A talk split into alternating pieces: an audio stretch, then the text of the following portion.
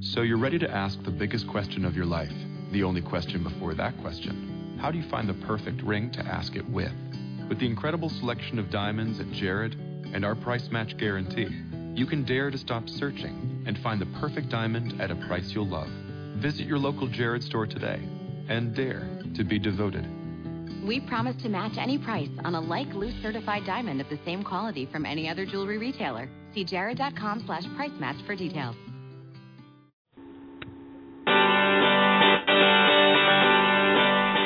Hello, and welcome to Everyday Connection with your hosts, Rico Shields and Jean Victoria Norlock, bringing your inner light to your everyday life.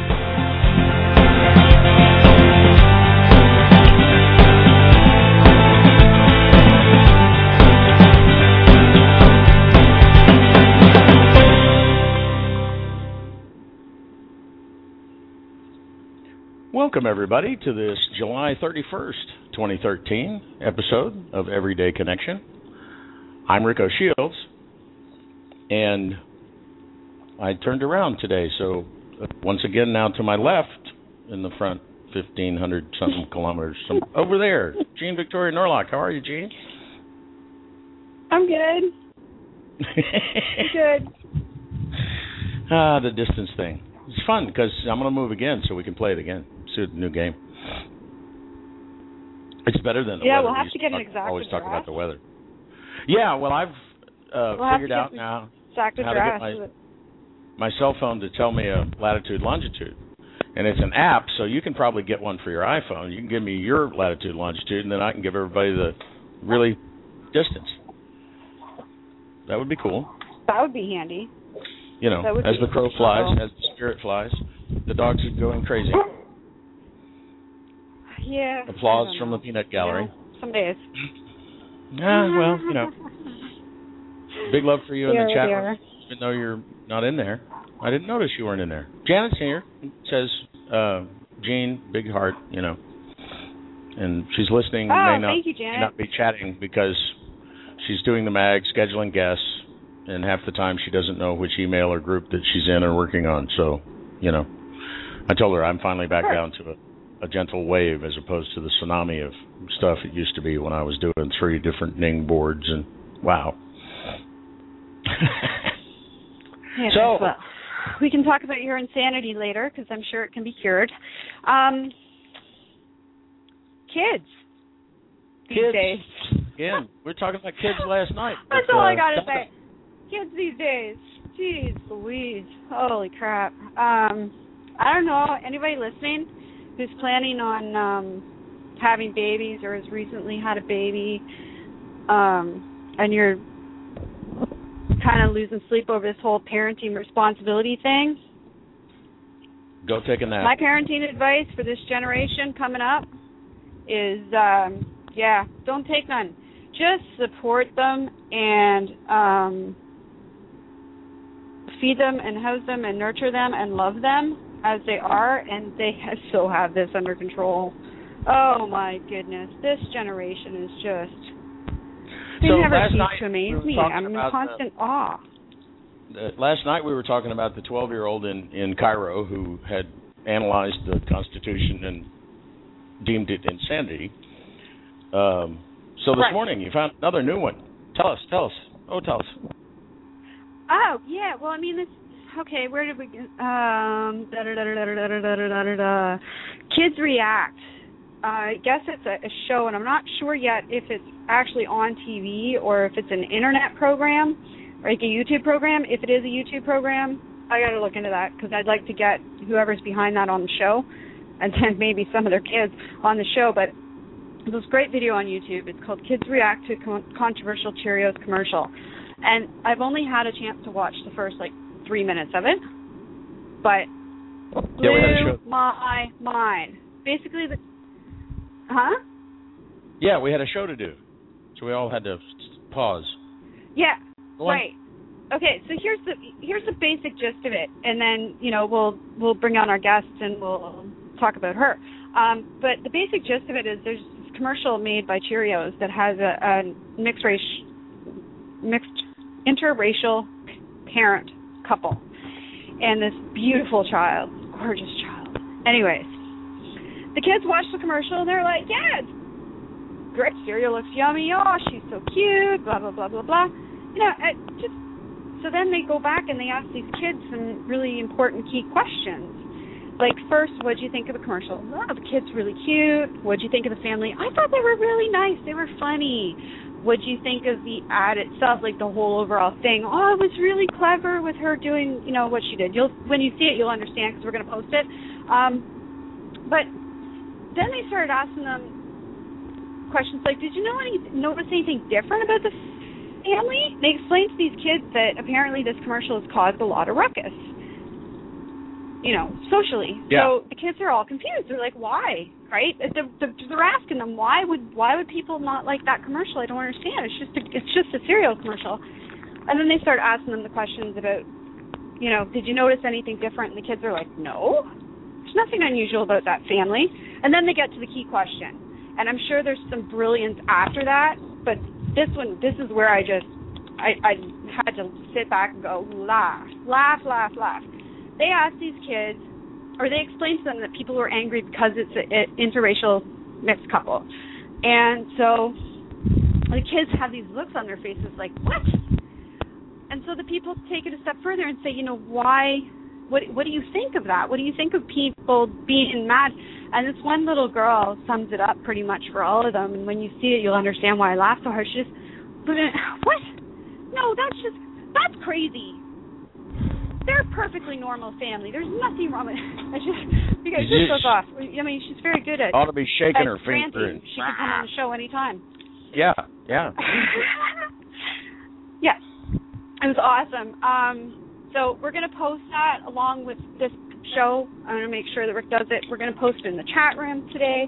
It's shared on my wall. I'm sure Rick will put it on his wall. I highly recommend you people seeing this. And if this is a, an ongoing series of brilliance, then you know what? Subscribe to these yeah, be sure and get, on YouTube. Be sure and get to to our um, Everyday Connection page and click like and show in news feed or all those things. We'll I'll post the thing again about how you make sure you get our updates, but because we post these things to Everyday Connections wall all the time. Um, and um, because this 12 year old kid in Cairo was genius and I can't wait to see this one. I haven't seen it, but it sounds uh, like brilliance. Because you often get that if you're just so you know plunk down a four and five, six year old, you know, well, don't wait until they've been going to school for five years. Get them while they're fresh, and and just ask them, and and they will. They'll look at you like you're insane. You go, what?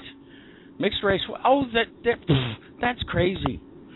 And uh, just like the Cairo kid with the, you know, he read the Constitution. He saw where it contradicted itself and said, you know, so I can abuse my wife and then just call it discipline. And that's insanity.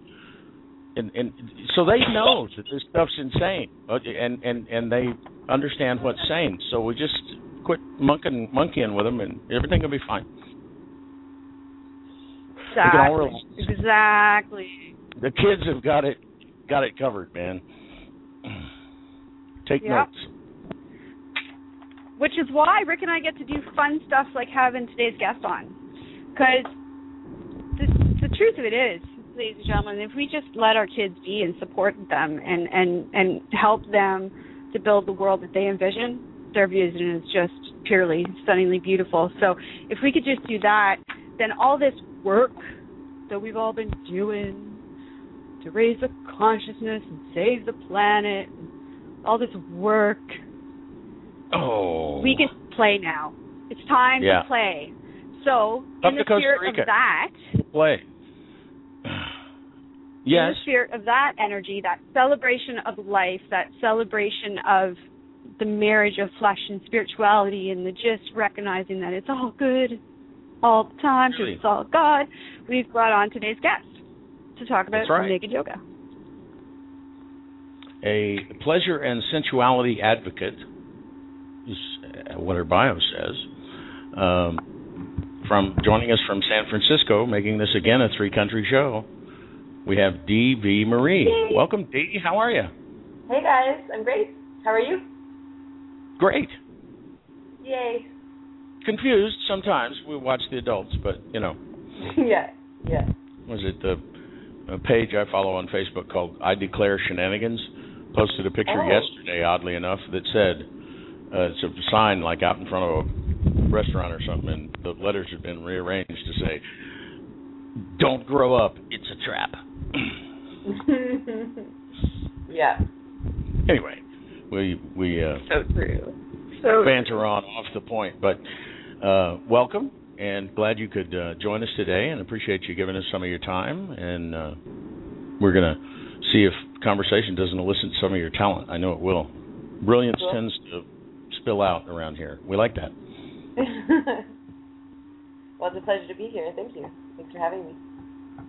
Uh, so let's get started and get the conversation rolling. Um, DV Marie, who on earth are you, and what do you do? What was the first part of that? I, I just couldn't quite hear you. Did you say, Who on earth are you? oh, who on earth am I? Yes. Well, well, as the bio says, it's a sensuality and pleasure advocate, um, primarily coming from a yogic perspective. So uh, it started off by teaching relaxation-based yoga because I was finding a lot of the yoga studios uh, in Toronto when, when I was living there um, were really about like getting fit, and it was just more of this do mentality. Like you do your work, and then you go do your exercise. And yoga was kind of lumped in with Pilates or weightlifting or aerobics, and just sort of like, you know, we're we're we're doing it with a goal, and the goal is, you know, either a, a fitter body or, um, you know, maybe sometimes stress relief or other goals as well. But I was like, whoa, let's let's have some yoga here where we undo, where we um, become uh, relaxed and and let go of some of this uh, strong attachment to productivity and that sort of do mentality. And from that, it started to become a lot of sensuality gatherings and helping people to um, re- remember that we are also sensual creatures as well as productive creatures. Um, we're all kinds of creatures, you know, we're creative creatures, we're loving creatures, and I just really like to help people have a holistic or a dynamic experience of, of this life and, and the majesty um, of this life, the miracle of this life. So it started off with a, a, being a relaxation advocate, I suppose you could say, and then it's sort of morphed and built uh, into more pleasure and sensuality as well. Well, it seems to me to make sense. I mean, if we're going to be a, a spiritual being coming here, having a physical experience, you would think we would embrace all the things physical that we are able to embrace, that are healthy For for, sure. us. And certainly, science has proven time and time again that exploring your sensual side and embracing that side of yourself and being able to express it freely is super healthy, both physically and emotionally. Definitely, I just Why would I, it not I be healthy read a- spiritually as well? Yeah, for sure. Uh, I read a study that said uh, just a couple of days ago that said um, taking time out to, to truly do nothing, like to, to to lay back and you know either daydream or zone out or you know be like a cat. Um, that this actually increases our creativity uh, and our potential to to do good work, productive work. Um, but so many of us don't allow ourselves to just lay back. We we have this sort of guilt feeling, um, you know, that, that the clock is always ticking and, and you know, that there's, there's a race against time um, to, to sort I guess, in, in a sense, to beat uh, our peers at this success game, uh, which, of course, you know, we know is, is an illusion and that time is actually malleable. Um, you know, you feel that when you're, you know, when you're relaxing, time can, you know, at a beach or something, time can feel a lot differently than when you're um, at it's 10 to 4 and you're not quite finished uh, pushing papers at your office. You know, time time kind of shifts and moves. Um, so it sort of, I, I kind of like to think of it as the Mayan concept of uh, the day out of time. Every year they take one day where they, they, they have this idea that time doesn't exist for that day and it's a it's a free day where you can do whatever you want. Well, I'm I'm sort of thinking like why not have an hour out of time every day, or you know, or, or whatever frequency and, and duration serves people. But just to give people a chance to, well, just come and you know, we'll breathe, and you know, I'll show you, uh, you know, how to stroke your whole body and, and remember that you're a sensual creature, or perhaps you know uh, do naked yoga to feel uh, sort of the sensual body, the animal body, and kind of remember that we're also that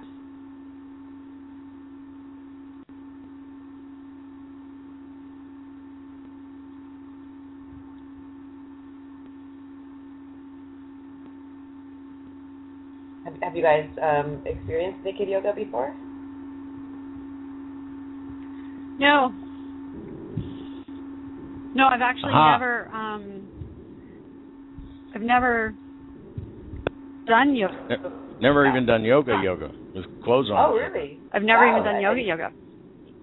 Oh, wow, that's interesting. I mean, Uh, besides Savasana pose, I know that one, but Mhm.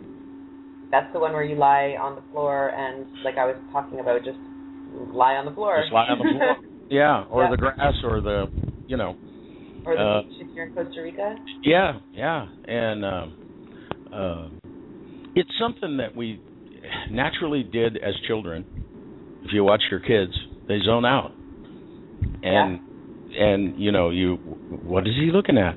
He's not necessarily looking at anything in the room, and we all used to do that, and then we went to school. and, you know, well, I don't want to harp on the education system. We've done that enough in our shows in the past, but you were basically told that that was a problem, and, and now it's a disease, attention deficit disorder. And Yeah. it's not that the children aren't paying attention; they're just not paying attention to what that grown-up thinks they should. They're Exactly, paying attention yeah. to something all the time. really, I promise.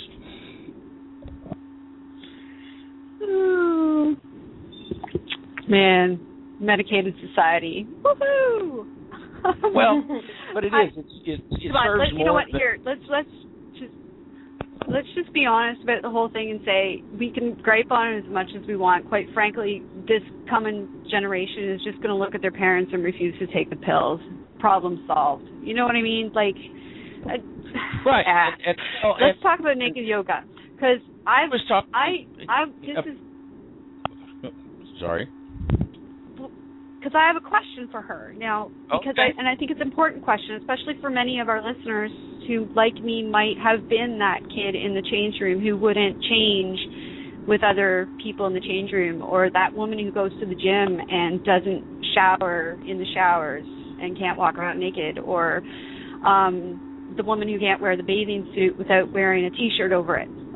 We're out there regardless of whether or not it's shyness or body image issues, but we're out there and we're out there in droves. So I want to know how this methodology could help somebody work on overcoming those particular issues within themselves because this is an important thing that people should you can't be a fully Awesome sensual question. being until you can embrace your your naked being, your naked self, your body. Love your body. For sure, yeah. I mean, a lot of people uh, don't spend any time naked, uh, other than maybe when they're showering. You know, like they don't sleep naked or walk around the house naked, or you know, it's sort of just like take off your clothes, you know, have the shower, quickly put your clothes back on, and then that's the only time that you uh, feel your body without clothing or see your body without clothing. You know, and it, it's it's almost considered in in in our cultures uh, weird to, to lounge around your apartment naked. You know, it, it seems like it's uh, the majority of people don't do that, or if they do, it, it, it's not it's not talked about. It's it's considered sexual. You know that the- reason you would do that would be a sexual reason, or you know you're you know, or you're super duper hippie or something like that. And it's, it's I think that's really unfortunate that we're so disconnected from um, our bodies that we feel uncomfortable even being alone uh, with our naked bodies, you know, other than the times that we have to, absolutely have to, to, to shower them. Um, so I, I recommend that my students or that people who are uh, uncomfortable with their bodies uh, just start by being alone, naked. Um, and, and maybe that sleeping naked, which, uh, you know, a lot of different um, traditions say is really good for health anyway. Um, or to look at your body naked in the mirror and just see, um, you know, if you can look at each body part, uh, if not with love and adoration, then uh, to begin with, with acceptance. and if you can't accept every body part, you can't even find, you know, that this part exists. Um, then maybe you can start by appreciating some of the parts. You know, uh, my my thighs might be large, but you know they're strong and they they carry me around. They they help me to walk through my day with strength. So to take that largeness that our culture might say is fat or is ugly and find the appreciation um, to say, well, they're strong. Or my belly is round, and, and I know in our culture a, a flat belly or a strong belly is uh, more appreciated. But you know, in its roundness, the skin is so soft, and I really can enjoy the the feeling of that soft roundness on the palm of my hand. And you know, it may not look like a magazine, but I can find pleasure, acceptance, or or appreciation um, in some of the parts, if not all of the parts. So these kinds of practices can be really healing. And um, when in my private yoga classes, um, we don't necessarily, you know, do this exercise where they appreciate their parts individually or accept their parts individually. But I have had coaching, um, uh, uh, either through Skype or through the phone, where I, you know, guide people through that exercise where they're looking in the mirror and and talking about what. Let's start with what you like or what you love, and then what you like less, and how what what, what can you find to appreciate about those parts that even you may not be able to find love for. Um, so that's a coaching exercise that I do to help uh, clients who have body image um, challenges, and I think to some degree all of us do. You know, I've, I've read that even supermodels and actresses and you know the, the people who are considered the most beautiful in our cultures, um, they apparently even have parts or body parts that they don't love or that they can't uh, appreciate or accept. Um, because they see pictures of themselves in magazines that have been airbrushed and um, computer generated and you know with makeup and lighting and their actual body doesn't look like the picture of their body. So they're like well you know eh, so it's even hard for these these so-called most the most beautiful people to to find that love and that acceptance um, so I think it's really healing to just look at yourself in the mirror and, and see what you can appreciate and what you can love and I also think it's really healing to be in clothing free environments like social nudity environments like um, clothing free or clothing optional beaches um, hot tub, you know, um, uh, hot springs environments, um, because then you see a diversity of naked bodies um, far, far beyond the, what you see in a magazine or on movies. Um, you know, and and you you can start to notice like everyone has uh, this variety and this diversity, and I think it, it's a lot easier to accept your own body for what it is when you see other bodies um, beyond what we see in our in our sort of mainstream media. Um, and then with it, when you're coming to it from yoga, we're that we're already cultivating relaxation and awareness and acceptance, uh, and the environment is really, you know, it's sort of dim light. It's either um, it's a private class. It's either dim lighting, you know, with candles, um, or it's out in nature. I do I do group classes out in nature. Um, so the environment is really conducive to um, finding that body image acceptance.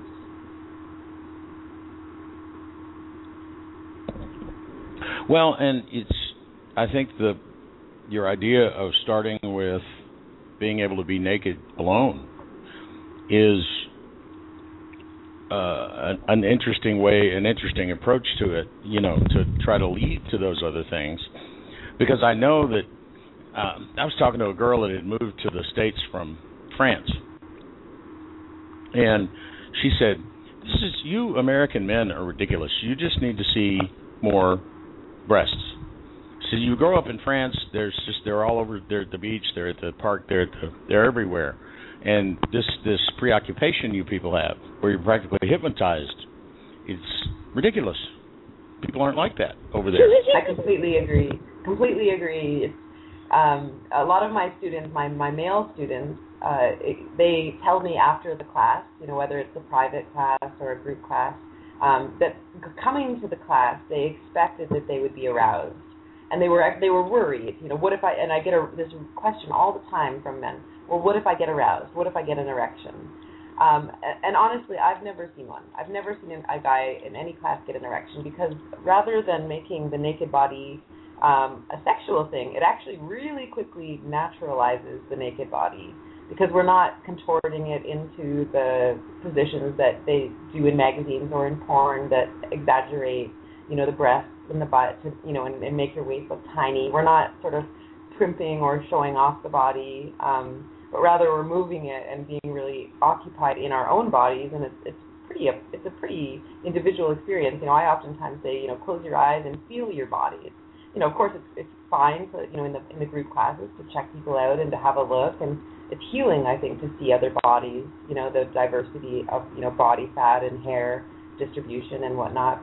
Um, but it, it, the guys at the end of class are always like, I thought it was going to be really sexy, but actually it very quickly became not sexy. It very quickly became um, a sensual, personal, natural experience. And, and they're not disappointed when they say that, but I think they're quite surprised. So I think the woman from France that you mentioned, Rick, um, where men grow up in Europe, you know, at, at uh, either clothing-free beaches or topless beaches, I, I think it's true that the men in Europe don't get as titillated, uh, pardon the pun, um, over seeing boobs, you know, because they see them they see them all the time. Um, yeah, and they're also not bothered if a if a woman needs to breastfeed her child. Yeah, because for sure, exactly. Oddly enough, you can you can write all the schedules on paper you like, but it's really hard to get the infant to follow the schedule. So yeah, it's true. they get some hungry mothers, when they get hungry. Uh, yeah, exactly. And some mothers don't don't want to feed on a schedule. They want to let the child, the baby, decide when you know, to, so that she, they want to honor the baby's rhythms and, and needs as they come up, and not necessarily go by a linear clock-based time.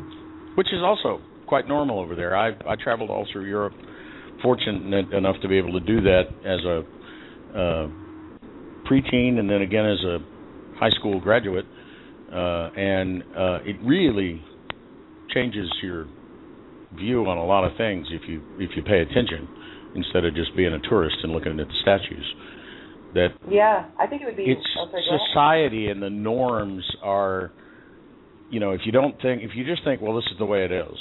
It no, it's because it's way different in different places, and it's just totally normal. Some woman just sits down on a park bench, pulls her breast out, and feeds her child, and nobody bats an eye. It's just you know, like that happens every day. What? What are you people talking about? And Yeah, so it, it is. It's a trained, manufactured thing. It would be great uh, if part of uh, you know every American and, and I include Canada in that if uh, if it was part of all of our cultural education to spend time in uh, another part of the world. You know, if it was like a, almost mandatory in a way to spend time in either Europe or um, parts of Africa where you know breastfeeding openly is just yeah, as you say, it's natural. Yeah, well, like the uh, we had an eco-sustainable community on uh, a representative on from Damanhur, and people wonder about their kids because they educate them themselves, and it's it is part of their requirement before they can graduate. They have to go spend a whole school year somewhere else, some other country, and cool. go to the regular schools over there, do what kids over there do, and um, you know live with it for a whole school year as opposed to like you know you can do anything as a week for a week and not really pick it up you can kind of ignore everything but a whole school year you get pretty much ground through all of the levels of society there pretty quick For sure, for sure. I mean, I would love. I mean, I, I teach uh, adults. I mean, m- most of my yoga students, especially obviously naked yoga, um, are adults, and I would love it if uh, I, I didn't have to do that. If if uh, you know our generation and, and, and adults that I know, um, if as children we were allowed to stay natural and to stay, you know, to go out to lay on the floor whenever we wanted to. I have to teach adults to get down on the floor and relax. Uh, but wouldn't it be amazing if I didn't have to teach that? If it just came naturally to lay down and to watch our breath, or to enjoy our body, or to stroke ourselves, or to be naked, or to be joyous. Um, and so I think earlier, Rick, you said, you know, that the next generation of kids uh, might revolt and say, you know, we don't want to take uh, attention deficit disorder medication um, because we are paying attention. We're just not paying attention to what you want us we're just not paying attention to you yeah, You yeah, exactly. I mean, silly you know, that'd man. Be, that'd be great. That'd be uh, it'd be amazing to not have to re-educate people that we are indeed animals and that we are indeed um, playful, joyous, sensual beings. You know, um, I, I would be out of a job. Um, and, and I do love teaching and I do love working, but in, in an ideal world, uh, we would all be practicing yoga and playing and being sensual all of the time or a lot of the time. Yeah, I think I think a natural human society would involve just tremendous amounts of play. Would have to. Yeah. Uh, because you just watch children and um you know, I'm not advocating that parents abandon their children, but they might be better off if we did in many ways, you know, and just let them bring those natural, you know, today I feel like painting, you know, or whatever. Those natural impulses, just bring them with them. Yeah, yeah. I have friends who homeschool their kids and they don't follow um, uh, artificial curriculum, um, but they just, you know, they have all of the tools uh, to teach, you know, but the kid will naturally decide, you know, now, now it's relevant to learn math because they're in a context in which addition uh, or multiplication is just naturally coming up in life and the kid is interested. Um, so it's like showing the pragmatic application of math instead of saying Wednesdays at three we're going to teach you something that's abstract and not useful and you don't you know you're not maybe ready to integrate it. Um, and they you know I, I don't I'm not super familiar with this method of, of homeschooling, but the parents who do it say that in the end the kids have all of the same tools math, history, English, you know, socialization um, that you would in a regular school, but they get to learn it on their own uh, on their own, so they're actually more able to integrate it, and it's more useful and interesting to them. Oh yeah, it's um, the Sudbury Valley School we talk about on the show uh, often, and the teachers there are called uh, assistants, and they're not allowed ever to say something like, "Well, wouldn't you like it if you could read?" the bedtime Mm. story or anything like that. They're not allowed to even suggest, well, you might want to learn so and so. And kids have been known to go there and do nothing for the first year but play video games. Mm. This one kid did that. And the next year he learned to read to a high school level in like 6 weeks because he decided he wanted to be able to read these books about the games he was playing. Mm. And then he wanted to learn math because he wanted to know how the programs worked. So he went all the way through calculus in like six months because it was what he wanted to do, you Right. know. And when you want to do something, everybody has experienced that. You you can't hardly wake up for work. You snooze the bar three times, but it's time to go hunting or fishing or beach, whatever is your thing. Um, you know, sea doing in the ocean, the lake, the, whatever is your deal. You wake up, you can't can't sleep that Friday night, and you wake up at you know two hours early to go. Yes. It's what you want to do is easy and fast, and it's not work, and and you actually know it when you're done, which is an interesting thing. Yeah.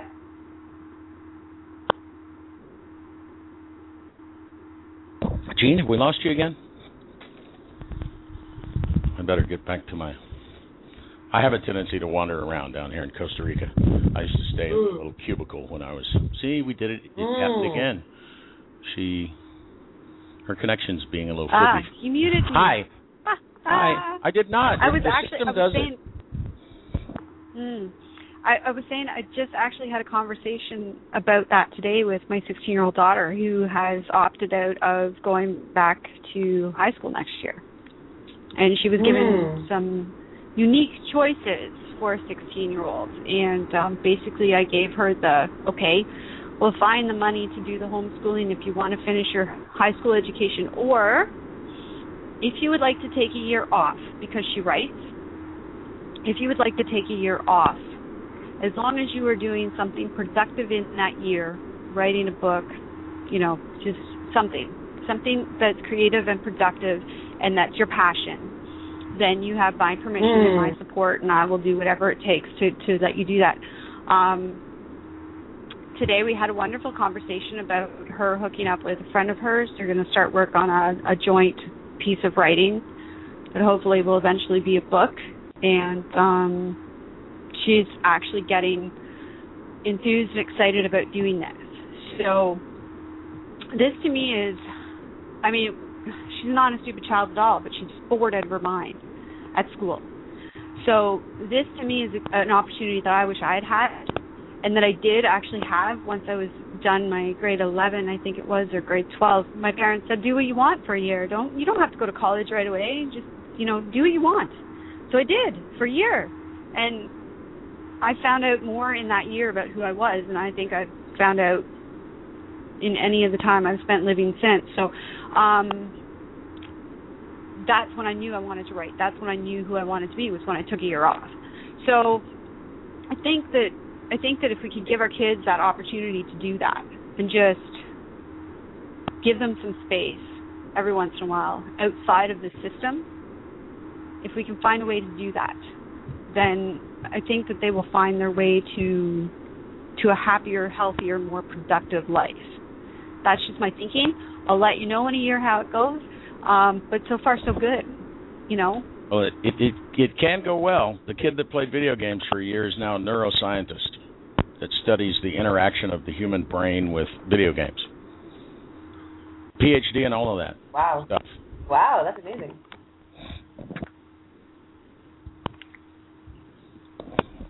But we digress from yoga again. But I think it's well, it, it's it, it- it's what it's what you spend your time helping people remember more than teaching Yes. them.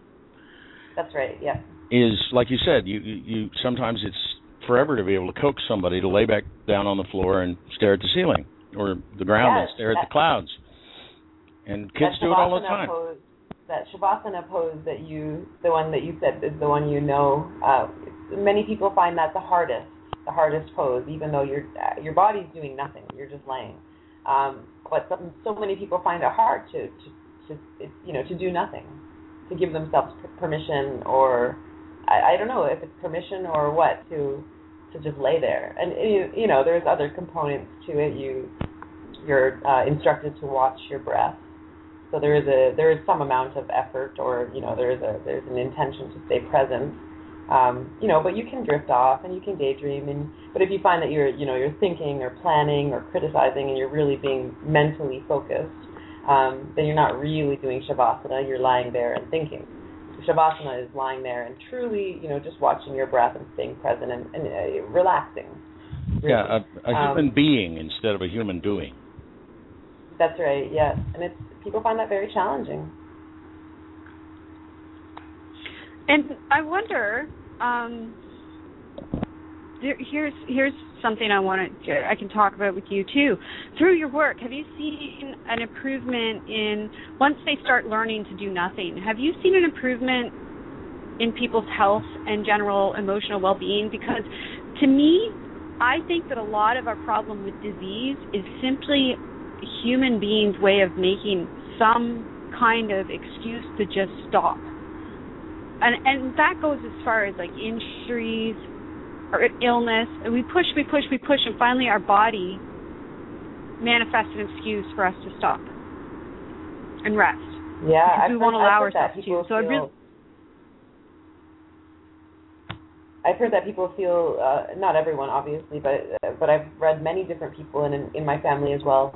Um, people say that they feel blessed uh, in a sense when they have a, an illness, whether it's just a common cold or, or something um, more serious, because it does um, pull them out of their super busy uh, daily lives and, and gives them time to rest and to reflect and to um, take stock of their priorities um, which doesn't say that everyone who gets a cancer diagnosis is going to see that as a blessing, um, but that I've heard, you know, people who do have more serious um, injuries or, or even less serious um, find the blessing there to, to step out of the rat race and reassess. Well, I would I would dare say that your idea of taking an hour every day or i'm I just don't know, wondering there do was you do you then feel that there's a connection with that need to rest and I mean, because humans are very inventive, and I don't mean on a conscious level, but on a subconscious level, we're very inventive. We come up with amazing things to, you know, have our desires catered to. Amazing ways, inventive ways, and if you're noticing in um, in your work that people do have, you know, a better sense of well-being, then there might be a direct correlation between the two.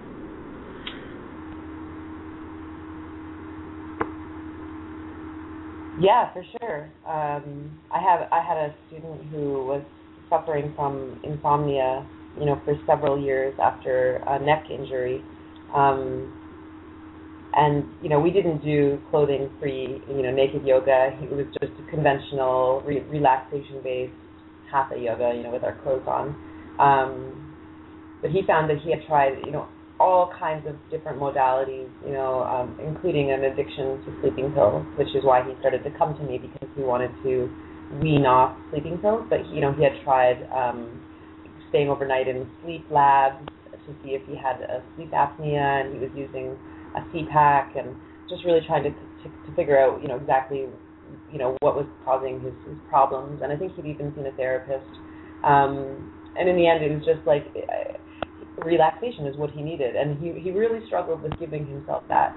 Um, and in the end, you know, he whenever he came to classes with me, we would do a, a yoga class, and there would always be a time allotted at the end for shavasana, and he would always fall asleep, no problem. Um, but when he did it at home, you know, he would do the same routine, and he said it did improve slightly, but he wasn't able to fully get into it. Um, he, and he, he on the set on the weeks that he was coming to me, he would be able to sleep really well in a few days before our sessions and in a few days after. But then he would kind of get back out of it. He had to train himself to to relax, to give him, you know, at night he would know he sh- he should do his yoga. He had an hour long routine that I gave him to do every night. But the news would tempt him. The 11 o'clock news would tempt him, or uh, errands, or talking with his wife, or or taking a shower. He would do whatever he could to to get out of relaxation um, we were we, we worked together for about six months before he was able to allow himself to relax and to retrain himself to relax. Well, I can believe it. It I'm I'm convinced that it, at least part of the reason that I'm in I had a health disaster. I basically died just very very briefly, and um, spent some time in intensive care in not a not a present state, and uh, and then spent years, you know, learning to walk again and doing all kind of fun stuff. Uh, I'm not sure that I would be where I am. Well, I'm sure I wouldn't be where I am today in my uh, life, as I see it. it. You know, spiritual life, physical life. I getting tired of all the divisions. You know, it's just life.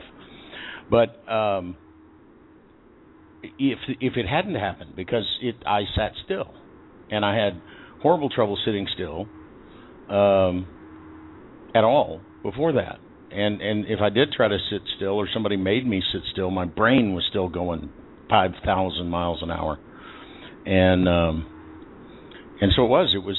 It, it took something pretty drastic in my case to bring me to that point where I actually stopped. Wow. Yeah, Dee. Yeah. I, I, I wish. Take that. I wish. No time delay. Sorry. Go, Jane. Listen, I, I I wish I had met you before I got sick, because I think that had I stumbled onto that concept before I got sick, um, I probably wouldn't have gotten sick. However, I I'm not gonna you know get upset about the being sick because being sick taught me a lot about how to be well. Um, but I really hope that, that people are catching on to that concept. And I know I wrote a lot about it in, in my book that I wrote on my journey to wellness was a lot of it was focused on that, you know, sometimes sometimes this is the only way that we'll stop and sometimes stopping is the most important thing we could possibly do for ourselves. And I think that if if we could take I think an hour every day at least of downtime of just connecting and peaceful, quiet time is is a brilliant concept. Yeah, ideally, if it can be um, in with natural light, you know, um, ideally outside. Um, but if not outside, then you know, by a window and not under fluorescent lights. And ideally, you know, with some fresh air. So you know, you, even if that requires um, a walk to a park versus you know in a crowded, smoggy city. Um, you know, there's there's things that we can do to amplify and extend the healing potential of relaxation. Um, but you know, we don't, we can't always do all of the ideals. We can't always be up in the mountaintop. So we make the best we can, and, and that might be you know a yoga class in the middle of an urban center.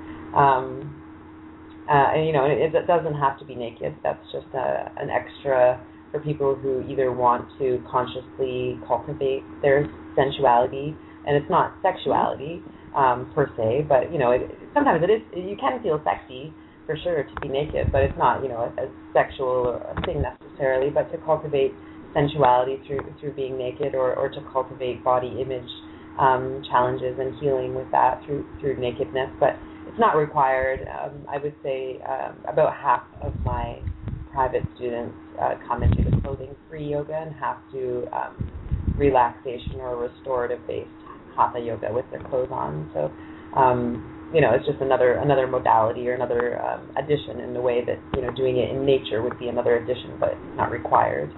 Um, yeah, and, and, and so I, I really enjoy helping people to cultivate that and to unlearn, um, you know, this shame that we have about relaxing it's it's it's almost all fear and shame based stuff. Shame about relaxing and not doing something. Shame about being naked uh in front of others and in front of self, in front of you know. Oh my goodness, God saw me naked. What? Are you kidding? and and and there is yeah. something to be said for feeling the breeze on your skin.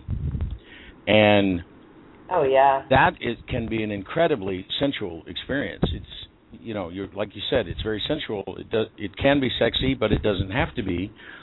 Uh, your awareness of your body can has so much more to it, and and like I said, I would have rather done it in a yoga class than in a hospital bed. And because you get that right. sick, you just have to become, you have to get in a direct conversation with your body, or you're just not going to make it, in my opinion. And and but you know why paint yourself in the corner like that? and but that's what trying to live the corporate life did to me. And um uh, i mean i did it to me but but trying to drive like that and no brakes no nothing. Um and um so it it i mean it, eastern tradition for a long time the the barefoot thing was it in the in the Tao I think you know, or, or Lao Tzu that, that said it that if you always wear shoes, the entire earth will feel like leather. Mm. And if you always wear clothes, the entire earth will feel like cotton or polyester mm. or whatever. Mm-hmm. Mm-hmm. And and just like people talk about motorcycles, Zen and the art of motorcycle maintenance. When you're a motorcycle, you smell, you hear, you taste really all the countryside you go through. And in a car with the AC on, it's like watching TV through the window.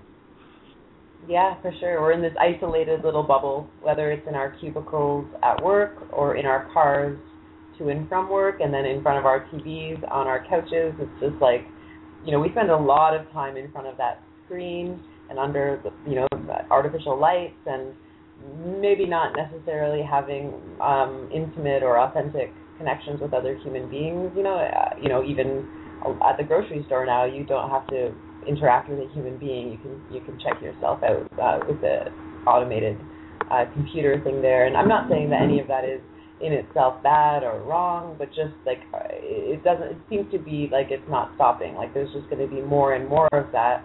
So if we want to claim our naturalness, our humanity, our sensuality, um, we better we better make those stakes because it seems as though um, if we don't do it, if we don't unlearn it, it's we're we're, we're kind of complicit in its um, its ever increasingly uh, intrusion in our lives.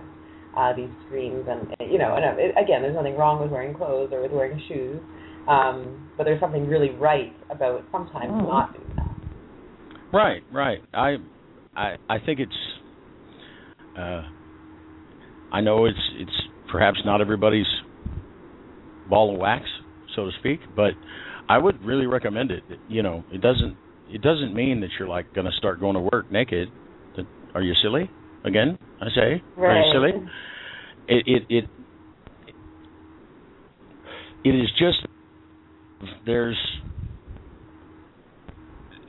it, it's hard not to be present in the now if you get aware of your body because that's where your body is.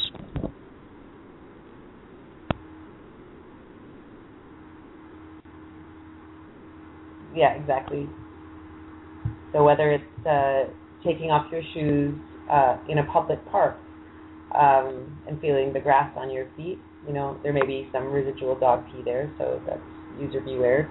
Um, or at the beach, you know, of course, you know, taking off your shoes and feeling the sand and just reminding yourself to be sensual, or even at your office, at your cubicle, um, you know, to stroke your fingers on your forearm for a moment, even just for 10 seconds, a little sensual touch on yourself, self-administered, loving touch, um, or a deep stretch, or a head massage, just a little head scratch. Um, we can steal, and it shouldn't have to be stealing, but in a way it is stealing in opportunities to practice uh, conscious sensuality with ourselves. Um, you know, and if we are being conscious, I'd say it is in a way a, form of yoga.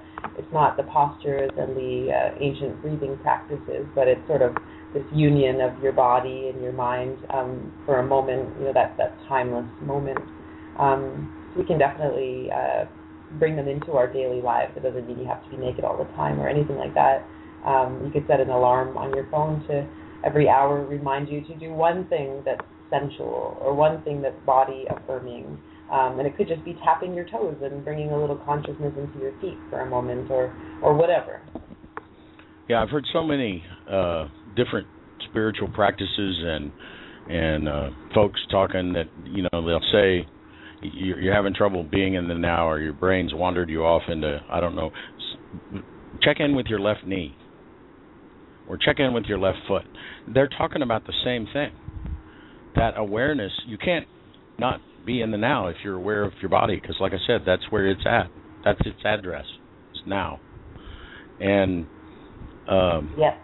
it's been really helpful to me to, you know, because I can get.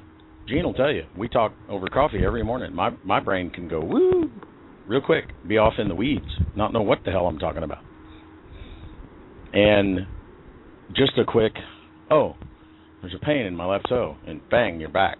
And um, so now I'm learning to do it without the pain to prompt it, prod me, or Jean to prod me. She does that too. Right. So we don't need those. Lost. No, there she is. We don't need those injuries and illnesses to. We don't need those injuries or illnesses to remind us um, you know that life is precious and that it's pretty short, um, or even the minor pain in the knee.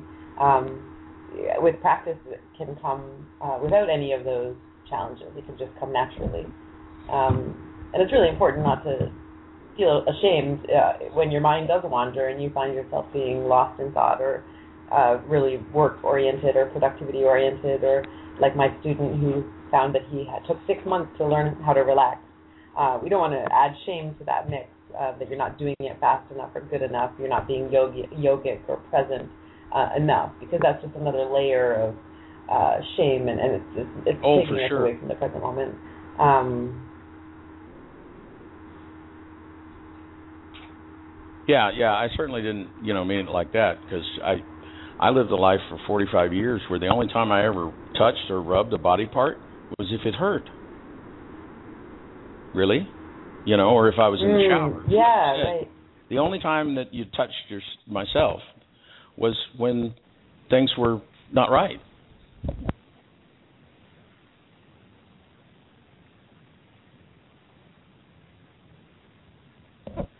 Hello. Hi. Oh, don't everybody speak at once. We've lost D.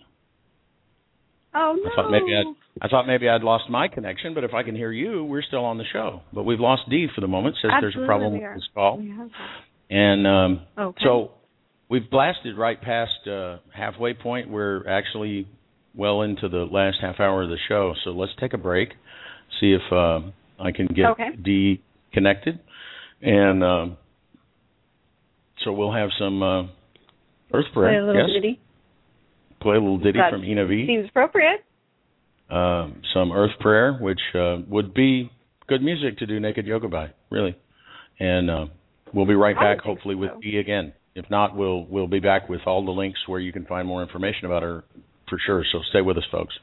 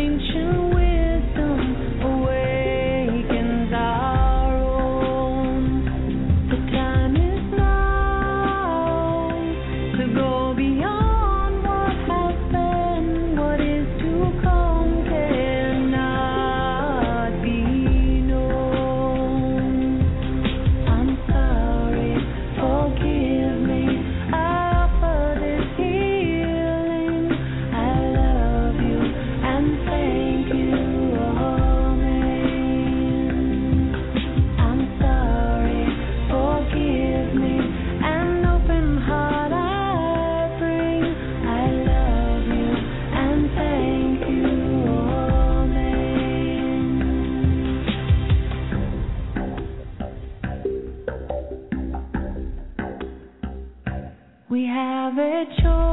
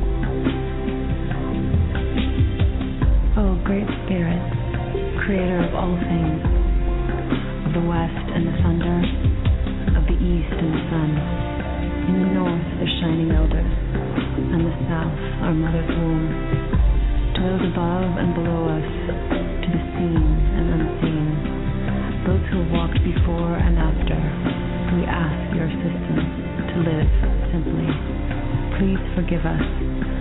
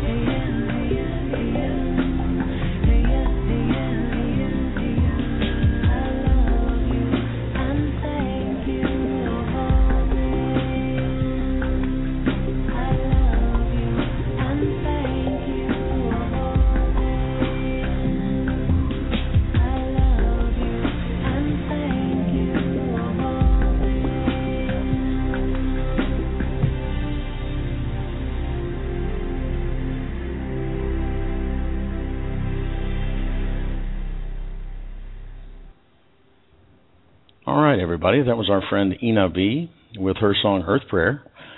And uh, we hope you'll go check out her website at www.enavie.com. That's enavie.com uh, because she does some amazing philanthropic work with the funds from that uh, song, the sales of that song. And uh, because it's a song she wrote for healing for herself and everybody. It's based around Ho'oponopono, Hawaiian Ho'oponopono. It's good stuff. So we have indeed fished around in cyberspace and uh, found D again. So yay! Uh, it happens. Was it two shows ago? It was me lost connection, so everybody went away. That's when it's drastic. It's when my connection goes. Um, so we are. It was perhaps a good reminder that we're, you know, right at our last half hour. Um, so we want to be sure that we get all of our podcast listeners who come in droves. Um, ways to to find you on the internet and get more information about your classes and that sort of stuff, and any uh, special workshops and things you might have coming up. Cool. Um, so I I don't have a website up right now. I'm not incredibly technically oriented, and and I guess part of being a pleasure and sensuality advocate and activist is that I don't want to spend too much time figuring it out. I, I try to be on my computer as little as possible so that I can be cultivating bliss uh, for myself and for my students. So um, that's my excuse for not having a website right now, but uh, it's coming soon. And in the meantime, uh, I use Facebook so people can find me there. And the uh, name of my Facebook page is Exquisite Bliss. Right on, and we've been dropping the links in the chat room throughout the show, uh, and to Exquisite Bliss, and also to ClothingFree.yoga. Great. And um, uh, those will also be on the archive of the show that'll go up uh, this weekend. Uh, hopefully, I'm moving tomorrow, so hopefully there's Coconut Telegraph internet over there. it's well, it, like a lot of things in Costa Rica, you have to learn patience. Things don't happen like instantly here. And, Pico and time. I think, well, I think it's a good thing. People need to. It's part of that learning to relax thing. Is why why is it I have to drive a gazillion miles an hour to go to the grocery store so that I can hurry up and get home to do nothing? What what? But we do that in in cities. People do that all the time. I used to do it for years. Silliness.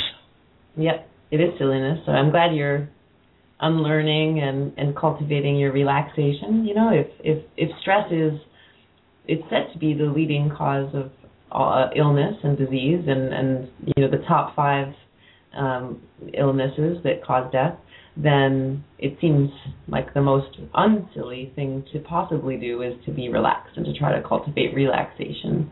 Um, you know, everything in, in good moderation. Sometimes we do need to move quickly or to be in our heads or to be productivity oriented, but there's a time and a place, and I think that uh, a lot of our cultures in, in America and Canada uh, don't uh, don't encourage that relaxation um, unless you're willing to spend a big bucks for it or something to go get a you know a two hundred dollar massage or something. But I think it should be a daily thing, not necessarily an hour a day. I mean that's I, I, that's the prescription I like to just give off.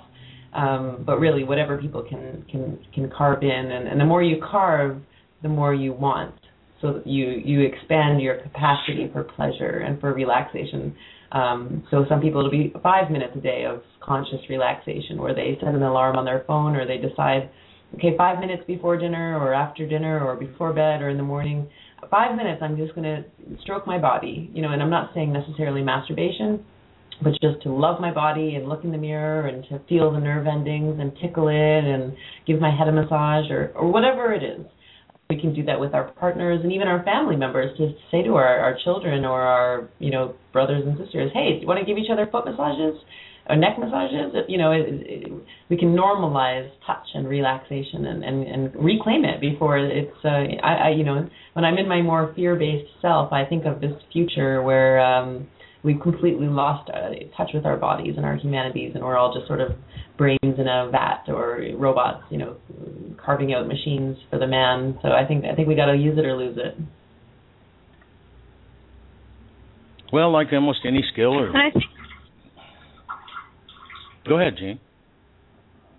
Well, I think it would go a long way to um, helping people to bridge that gap to understanding that uh, this, these issues that we have with media and the body image, because one of the things that you know people don't actually talk about or discuss, but it's kind of an innate knowingness that I think anybody who who is has any sort of sensuality within them, which is pretty much everybody on the planet, is that what is pleasing to the touch is is not necessarily what is pleasing to the eye, and vice versa.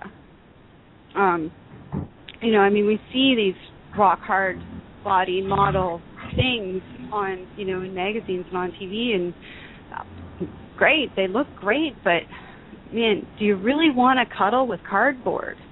Is the thing there? You know, like, uh, well, it's let's let's be honest with ourselves. I mean, it's wonderful to have a, a lithe toned body, but when we think in terms of of connection with our fellow man, I I, I love rubbing my husband's shoulders and and but I love it more when they're soft and relaxed. So I'll rub them until I get them soft and relaxed, and then I'll just keep rubbing because then that feels good.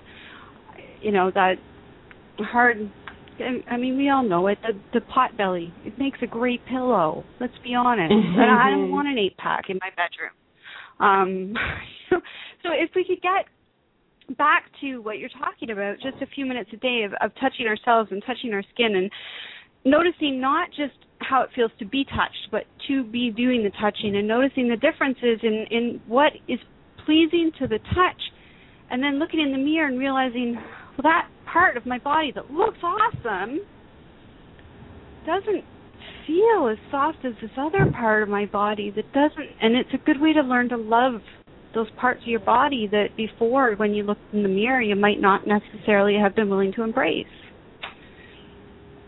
That's awesome. Thanks. Thanks jean. I agree. Yeah, yeah absolutely. And and and i i dare say that some refamiliarity with our body and that part of who we are because it is part of who we are um in in you know a prescription like an hour a day of that body awareness could very well end up being the cure for the common cold. Um, because so many people, well, so many people, the common cold is just their way to take a day off. Yeah. They need they need a slip to take to the principal to get the day off, so they get sick and go get a slip from the doctor. Silliness. Yeah, Silliness. prevention is worth an ounce of what is it? An ounce of prevention is worth a pound of cure. That's the one. That's the one. Well, we're we're not quite at 90 minutes, but uh, I thought I would let everybody know that the electricity is out here in Costa Rica, and uh, I have All right. great power. So I guess we're we're doing a wrap. Well, I have great power backup units and all of that other kind of stuff, but if the power fails right up the road, it cuts off my internet whether my stuff works or not. So uh, rather than leave everybody hanging, uh, I think we ought to uh, call it a day before the technology lets us down. Um, but I do want to thank you for coming and uh, playing with us in our virtual sandbox. Sharing oh my goodness, time. it was my pleasure. It's so great to uh, to speak with like-minded people, and you know, it inspires me. You know, I teach this, and and I, I know it, but it's like the more you hear it, and the more you engage with it, and, and and share with others their you know their versions of it, whether it's talking about kids. Uh, and commercials, or talking about breastfeeding, or talking about finding R and R in Costa Rica after a, a time of illness. Like I feel inspired of you know from the from the chat that we've had. So so thank you guys. It's awesome. That's why we're here. Yay! Did you have fun? Just awesome. Yeah, that's what we want to know. Did I have fun? It's the only- Yeah. Yeah, I did have Yeah. fun. Yeah, I feel great. I feel very That's- enlivened and That's very the only inspired. important so question thank you. we have.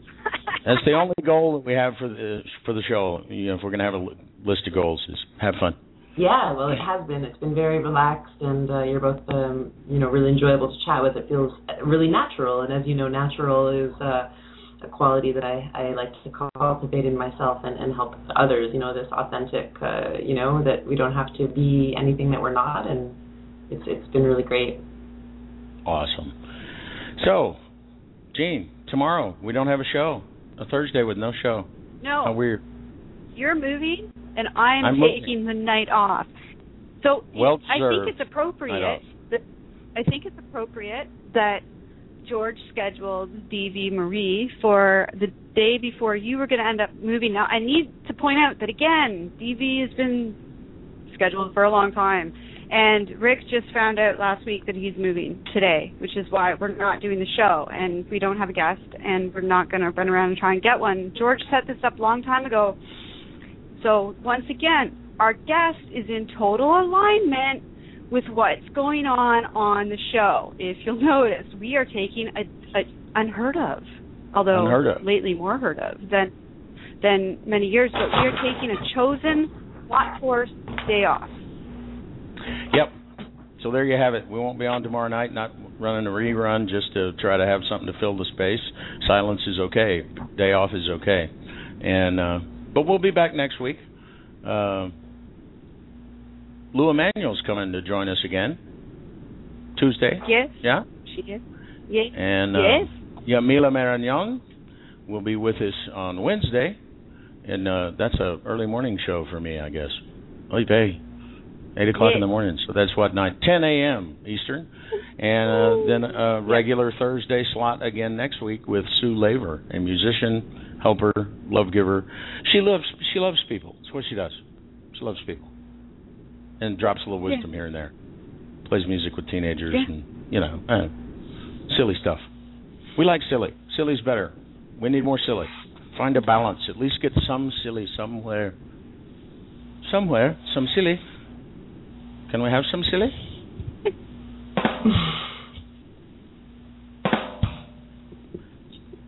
You feel better? Okay. Yeah, I do.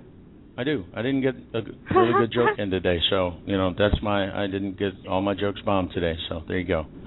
Silly is the drums going after the drums. It's like the drum was the joke, and then the drum came after it to say, "Bum." "See, go silly." Bum, bum. Yeah, it was silly. So everybody, take our 90 minutes tomorrow night that you have reserved in your mind. Take that and go be silly. Go lay on the floor. Um, get familiar with your foot again. You know, like a kid in a, laying in the bed and they discover they have a foot. Check that out. It's fun.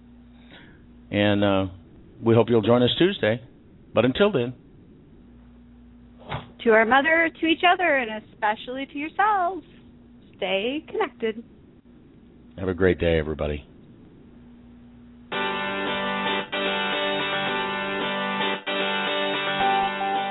We hope you'll join us again next time. Until then, visit our website at everydayconnection.me. And please like our Facebook page at facebook.com forward slash everydayconnection. Think you might miss an episode? No problem. Subscribe to our show on iTunes by searching for Everyday Connection Radio. Subscriptions are free, just like your everyday connection.